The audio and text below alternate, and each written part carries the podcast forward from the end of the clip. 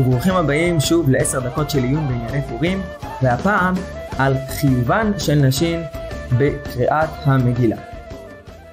הגמרא במסכת מגילה בדף ד' עמוד א' מביאה את הממרה של רבי יהושע בן לוי, נשים חייבות במקרא מגילה, שאף הן היו באותו הנס. פשטות הגמרא הזו היא שחיובם של נשים בקריאת המגילה זהה לחיובם של הגברים. כך עולה גם מתוספתא במסכת מגילה ומשנה במסכת מגילה. בתוספתא נאמר הכל חייבים בקריאת מגילה, במשנה נאמר הכל כשרים לקרות את המגילה, והגמרא במסכת ערכין בדף ג' עמוד א' מדייקת מלשון הכל במקורות התנאיים הללו לעתויי להביא נשים. גם נשים חייבות לקרוא את המגילה, ופשטות הגמרא היא שגם הנשים כשרות לקרוא את המגילה, ואף כמו שאומר רש"י להוציא זכרים ידי חובתן. כיוון שרמת החיוב של גברים ונשים זהה, יכולות הנשים גם להוציא גברים ידי חובתן. כך כבר אה, כך מפורש מראשונים נוספים, לדוגמה בריטב"א במסכת מגילה הכותב שכיוון שנשים חייבות במקרא מגילה הוא הדין שמוציאות לאחרים. למדנו בעבר גם ששיטת הריטב"א היא שנשים מצטרפות יחד עם הגברים לעשרה, וכך פשטות שיטת הרמב"ם בהלכות מגילה פרק א' הלכה א'. למרות כל המקורות הללו שהם השיטה היותר פשוטה במקורות בגמרא והשיטה היותר מרכזית בראשונים, הביאו הראשונים את שיטת בעל הלכות גדולות. בעל הלכות גדולות פסק שהנשים אינן חייבות אלא בשמיעה, אבל קריאתה לקרוא את המגילה אינה מוציאה אנשים ידי חובתן, שחייבים בקריאה עד שישמעו מפי אנשים. האנשים הגברים חייבים בקריאת המגילה, והם לא יוצאים עד שהם שומעים אנשים גברים הקוראים את המגילה, שהם חייבים בקריאת המגילה כמותם. אבל הנשים חייבות, אומר בהג, רק בשמיעת המגילה. נשים אמנם חייבות, אבל לא חייבות כמו גברים. ובהג הביא לדבריו ראיה מן התוספתא, שהתוספתא במסכת מגילה מבואר בה שנשים תורים ואין מוציאים את הרבים, הרבים ידי חובתן. וכדי שלא ליצור מחלוקת בין התוספתא לבין המקורות הקודמים שראינו, עושה כאן בהג איזושהי פשרה שנשים אמנם חייבות, אך הן לא חייבות כמו הגברים, ולכן ביחס לגברים הן נחשבות לפטורות, והן לא מוציאות את הרבים ידי חובתם, ולפי זה, זה לא קשור לאיזשהו עניין הנהגתי או מושג שקיים בהלכה של כבוד הציבור, אלא אישה גם לא מוציאה ידי חובה איש באופן פרטי, לא רק בקריאה ציבורית בבית הכנסת.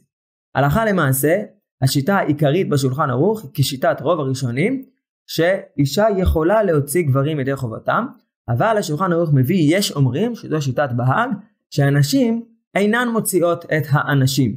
והרימה מרחיב עוד יותר את העניין הזה בשם ראשונים אשכנזיים, שיש אומרים שאישה אפילו כאשר היא קוראת לעצמה, הברכה שלה על קריאת המגילה שונה מהברכה שמברך האיש, ברכת המצוות קודם הקריאה. האיש מברך אשר קידשנו במצוותיו וציוונו על מקרא מגילה, והאישה מברכת לשמוע מגילה, שאינה חייבת בקריאה.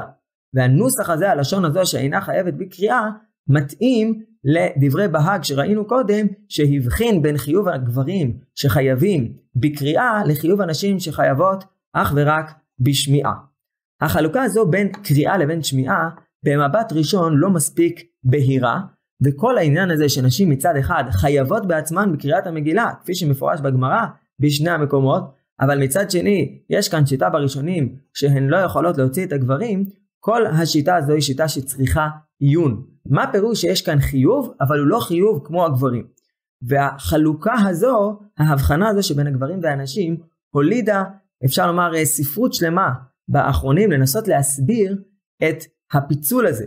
או בשפה למדנית ישיבתית, יש כאן איזה שני דינים, שתי הלכות, שני עניינים שמתקיימים בקריאת המגילה, ויש איזושהי חלוקה, כך ניסו כמה האחרונים להסביר, יש איזושהי חלוקה שבמישור מסוים הנשים חייבות כמו הגברים, אבל יש מישור אחר מסוים שבו רק הגברים חייבים, ובמישור הזה הנשים לא יכולות להוציא את הגברים. כך ניסו ללכת בדרך הזו כמה וכמה אחרונים, והולידו מתוך כך כמה הסברים מעניינים מאוד מבחינה למדנית, לאיזה שהם שני דינים שקיימים או בתוקף החיוב של קריאת המגילה, או במהות החיוב מבחינת התוכן שלו. ואנחנו הבאנו כאן לדוגמה הסבר אחד מאוד יפה ומעניין של הקהילות יעקב. הקהילות יעקב, רבי יעקב קנייבסקי, אביו של רב חיים קנייבסקי, שכתב סדרה גדולה מפורסמת מאוד בעולם הישיבות, קהילות יעקב. קהילות יעקב על מסכת מגילה מתבסס על חידוש המופיע בגמרא בהמשך המסכת בדף י"ד בשם רב נחמן, כאשר הגמרא דנה מדוע בפורים לא קוראים את ההלל. התירוץ של רב נחמן הוא קריאתה זו הלילה. קריאת המגילה עצמה יש בה קיום מסוים שמחליף את קריאת ההלל.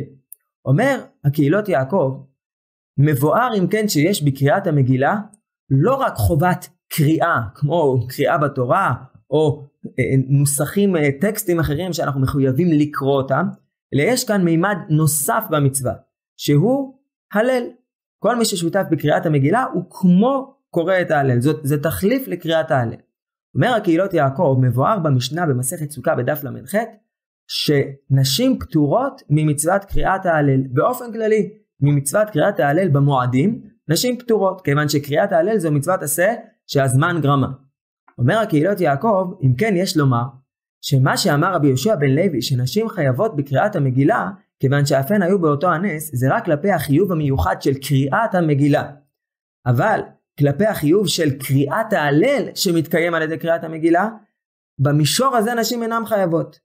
וכיוון שכך הם לא מוציאות את הגברים, כיוון שהגברים בעצם מקיימים שני חיובים בקריאת המגילה. נמצא אם כן מדברי הקהילות יעקב יסוד כללי שבקריאת המגילה באמת מקיימים שני חיובים, ויסוד פרטי בהקשר הזה, גברים חייבים בשני החיובים, נשים חייבות רק בחיוב אחד. איך הדברים הללו נכנסים בתוך דברי בהג, והרמה שראינו שהבחינו בין מצווה לקרוא למצווה לשמוע, בהג התנסח שאנשים חייבות רק בשמיעת המגילה, אך לא בקריאתה. אומר הקהילות יעקב, דבר מעניין.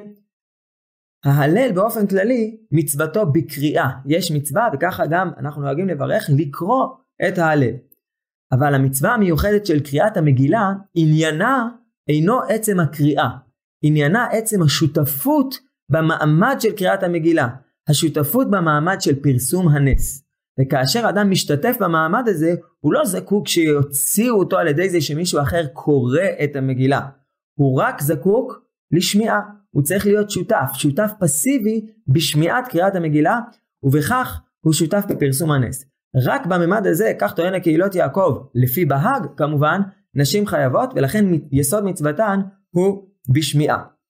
כאמור, בדברי האחרונים ישנם כיוונים נוספים להסביר את שיטת בהג, אבל אנחנו נסיים את העיון שלנו בפעם הזו, בהסבר אולי הרבה יותר פשוט, לא כל כך למדני, אבל הסבר טכני פשוט, אולי יותר אה, נכון ומתאים מבחינה היסטורית, ועולה אולי גם יותר בפשטות עם הלשון של בהג וראשונים נוספים, ויש גם ירושלמי שאפשר להסביר אותו לפי ההסבר הזה שעכשיו נציע, שמופיע בצורה מסוימת, דומה למה שאנחנו נציע כאן גם בדברי רב אושר וייס. ניתן להבין שנשים באמת מראש התחייבו רק בשמיעת המגילה ולא בקריאתה, אבל לא בגלל איזשהו הסבר למדני מהותי שמחלק מראש את חיוב קריאת המגילה לשני דינים שונים שרק באחד מהן חייבות הנשים, אלא מסיבה פשוטה. חכמים באמת רצו לחייב את הנשים להשתתף לגמרי במצוות קריאת המגילה, אבל בפועל לא שייך לחייב מישהו לקרוא, כאשר בדרך כלל הדבר המצוי הוא שאין לו את האפשרות המעשית לקרוא. נשים בעבר פשוט לא היו יודעות לקרוא בדרך כלל, וכיוון שכך קבעו חכמים מראש שחיוב הנשים יהיה להשתתף בקריאת המגילה, לשמוע, שיקראו בפניהם את המגילה אלו שיודעים לקרוא. ולפי זה יש מקום לחשוב, אולי באמת אם בהג, אם חז"ל היו בימינו, לא הייתה שום חלוקה בין גברים לנשים, כיוון שברוך השם כיום גברים כנשים כולם יודעים ויכולים לקרוא את המגילה. מעניין שביטוי לסברה הזו לגבי חילוף הזמנים מופיע בתשובת הרב עובדיה. הרב עובדיה בשו"ת יביע אומר דן בשאלה כיצד הלכה למעשה צריכות הנשים, גם נשים אשכנזיות, לנהוג לגבי ברכה על קריאת המגילה כאשר מדובר על קריאה של נשים, או קריאה של אישה גם כאשר גבר מוציא אותה לידי חובתה, סוף סוף היא זו שמחויבת והמצווה היא מצווה שלה. האם צריך להחמיר כדברי הרמ"א, או לחשוש ולהסתפק מה לברך, שהרי הרמה הביא שנשים צריכות לברך לשמוע מגילה ולא על קריאת, על מקרא מגילה. הרב עובדיה יוסף בתשובתו מביא פוסקים רבים שחולקים הלכה למעשה על הרמה, כולל פוסקים אשכנזיים כמו הגר"א, ולמעשה הוא מביא שהמנהג היה שנשים מברכות כמו גברים על מקרא מגילה. אבל סיום דבריו הוא מעניין מאוד. בסיום דבריו כותב הרב עובדיה, וכל שכן השתא, דאח שורדרי בזה, שכל הנשים כמעט מבינות ומדברות בלשון הקודש, ואין קריאת המגילה זרה להם כלל, נראה לעניות דעתי שיש להורות, לקוראה בברכותיה, להרבות השמחה. אם כן, הרב עובדיה יוסף משתמש בסברה הזו, שכיום כל הנשים כמעט מבינות ומדברות בלשון הקודש, והוא רואה בסברה הזו סיבה שוב להעדיף הלכה למעשה את פסיקת האחרונים, שנשים מברכות על מקרא מגילה, ולא כדברי הרמ"א, כיוון שנשים בזמן הזה יכולות לקיים את מצוות קריאת מגילה בדיוק כמו הגברים.